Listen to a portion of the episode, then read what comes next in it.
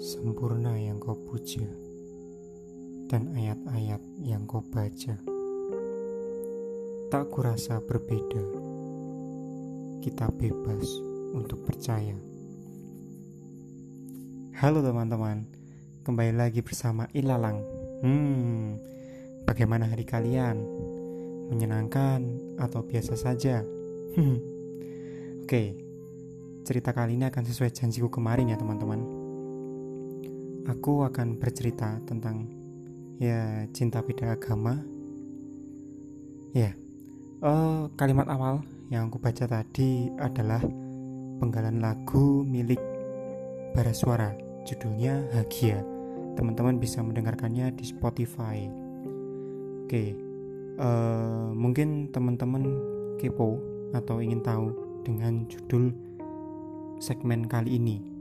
Kenapa namanya Hagia Sophia? Hmm, jadi gini teman-teman, Hagia Sophia itu adalah sebuah bangunan paling bersejarah dan romantis di Turki. Kenapa romantis? Nah, bangunan ini dibangun pada tahun 537 Masehi sebagai sebuah gereja katedral ortodoks lalu diubah menjadi masjid dan kini menjadi sebuah museum. Nah, bisa dibayangkan bagaimana gambar Yesus dan kalimat Muhammad itu tergurat indah dalam dinding yang sama. Nah, selama perubahan dari gereja ortodoks menjadi masjid, tidak pernah ada perubahan dari segi arsitektur maupun dari tata letak bangunan, hanya ada penambahan ornamen-ornamen saja. Nah, jika teman-teman ingin melihat keindahan bangunan ini, teman-teman bisa mengunjungi Turki. Sangat romantis teman-teman. Nah, itu sih sependek pengetahuanku tentang Hagia Sophia. Nah, cerita kali ini ada sangkut pautnya dengan Hagia Sophia yang kita bahas tadi. Seperti gambar Yesus dan kalimat Muhammad terajut dalam kisah cinta yang sangat indah. Sebentar teman-teman. Minum kopi dulu. Oke.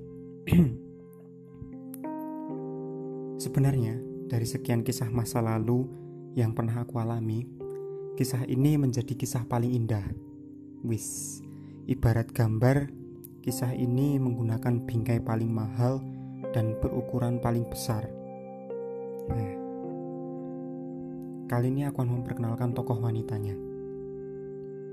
Seperti biasa aku akan menyebutnya dengan panggilan dia dia ini adalah gadis periang, mudah bergaul, dan tentu taat ibadah.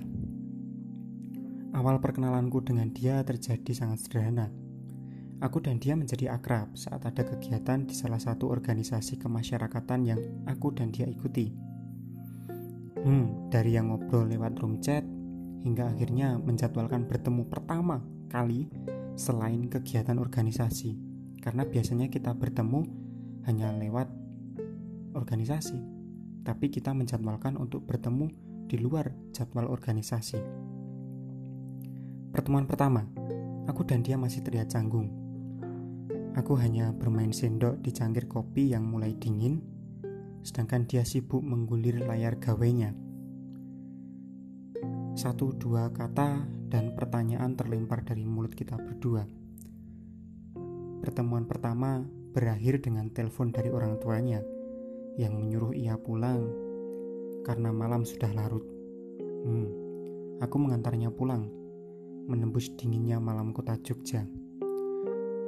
Tapi uniknya, selama di perjalanan, kita bercerita banyak hal. Kita ngobrol, kita bercanda, hingga sampai rumah. Nah, pertemuan selanjutnya kita mulai semakin akrab Tak jarang aku juga membaca liturgi atau buku doa yang selalu ia bawa. Pun dia yang selalu membaca buku-buku kajian Islam yang aku bawa. Tak jarang juga kita mendiskusikan buku-buku yang kita baca berdua. Oh iya, dulu kita memiliki spot favorit untuk membaca buku, yaitu angkringan terkenal di salah satu tempat di Jogja. Nah, intensitas bertemu dan mengobrol kita mulai meningkat. Aku dan dia saling memberi kabar tentang hal-hal random atau nggak jelas yang sedang kita lakukan. Yang awalnya ketemu karena hal penting atau mendiskusikan buku, berubah menjadi ketemu karena rindu. Hmm. Kadang aku mikir sih, perasaan itu aneh. Perasaan itu kayak tanaman. Disiram pakai sedikit obrolan, lalu ditambah dengan pupuk ketemuan, bisa subur ya perasaannya. nah, dulu hampir tiap minggu pagi aku selalu mengantarnya ibadah pagi. Hanya dengan mengingat cara ia memasukkan liturgi atau buku doa ke dalam tas secara tergesa saja sudah membuatku tersenyum. Hingga sekarang, hmm, biasanya setelah dia pulang dari ibadah pagi, kita selalu mampir ke warung soto langganan keluargaku. Ia pernah berkata, Soto di sini enak ya. Aku membalas, nggak penting sotonya, yang penting mah sama kamu. Lucunya, dia selalu menjadi wanita yang ngomel-ngomel jika aku tidak sholat subuh. Ya, samalah seperti ibuku. Kebetulan, bulan ulang tahun kita itu sama. Di saat ulang tahun itu kita saling bertukar kado. Ia memberiku kado kalung rosario, sedangkan aku memberinya kado sebuah kalung dan gelang dengan bandul teddy bear. Itu adalah kado pertama dan terakhir kita. Ya, seperti seharusnya. Setiap jumpa ada perpisahan. Hmm, setelah kenangan yang terajut indah, Malam-malam dipenuhi dengan canda dan tawa. Akhirnya aku memberanikan diri.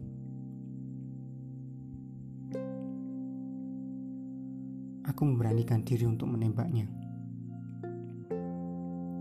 Menjalani hubungan yang lebih dari sekedar teman. Aku masih ingat di, se di sebuah kedai kopi, aku mengungkapkannya. dengan terus memandang matanya dan menggenggam tangannya. Kata demi kata terlontar hingga aku menunggu jawabannya. Ia menolak, bukan karena tidak cinta namun karena iman kita yang berbeda. Aku paham, perkara iman bukan perkara yang mudah.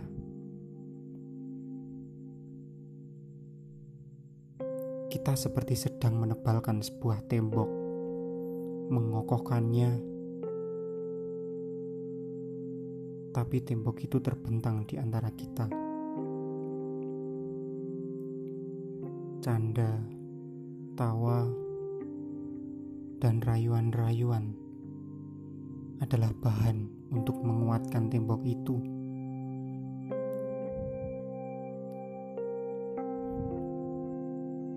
Ya, gambar Yesus dan kalimat Muhammad tak ada bedanya.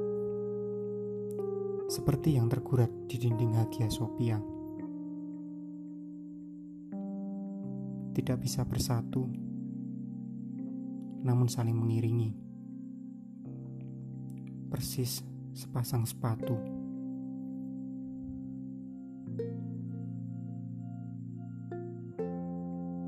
Kita harus mengakhiri hubungan yang sia-sia ini. Semakin kita jatuh,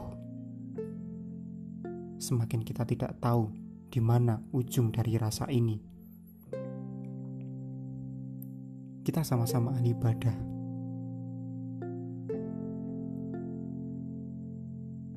Kita sama-sama ingin bersama. Tapi kita melewati jalan yang berbeda untuk mengetuk pintu yang sama. Hmm, berat memang. Tapi mau dikata gimana lagi?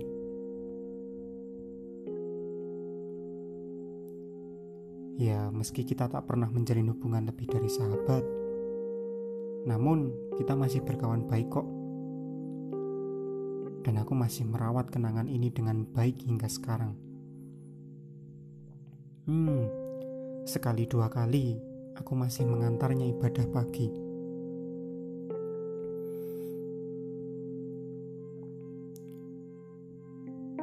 Dia juga masih sering marah kepadaku karena aku melewatkan sholat subuh. Hmm. Kini ia sudah menemukan lelaki idamannya. Tentunya yang seiman. Hmm. hmm, lucu juga ya ternyata kita. Sama-sama jatuh cinta hanya untuk tak bisa bersama. Hmm. Seperti terjatuh ke dalam jurang yang kita tidak tahu di mana ujungnya. Tapi semenjak malam itu, aku tahu ujung jurang ini, yaitu kita akan tetap menjadi sahabat, tidak lebih. Hmm. Teruntuk kalian yang mendengarkan ceritaku ini, percayalah bahwa mencinta itu tidak semudah yang kalian bayangkan. Ada ego yang harus kalian tundukkan, dan ada rasa yang harus kalian haturkan. Seorang teman pernah berkata, "Tidak ada cinta yang tidak diungkapkan." kecuali oleh orang yang terlalu mencintai dirinya sendiri. Dan teruntuk kamu, dia, wanita yang riang dan juga cerdas.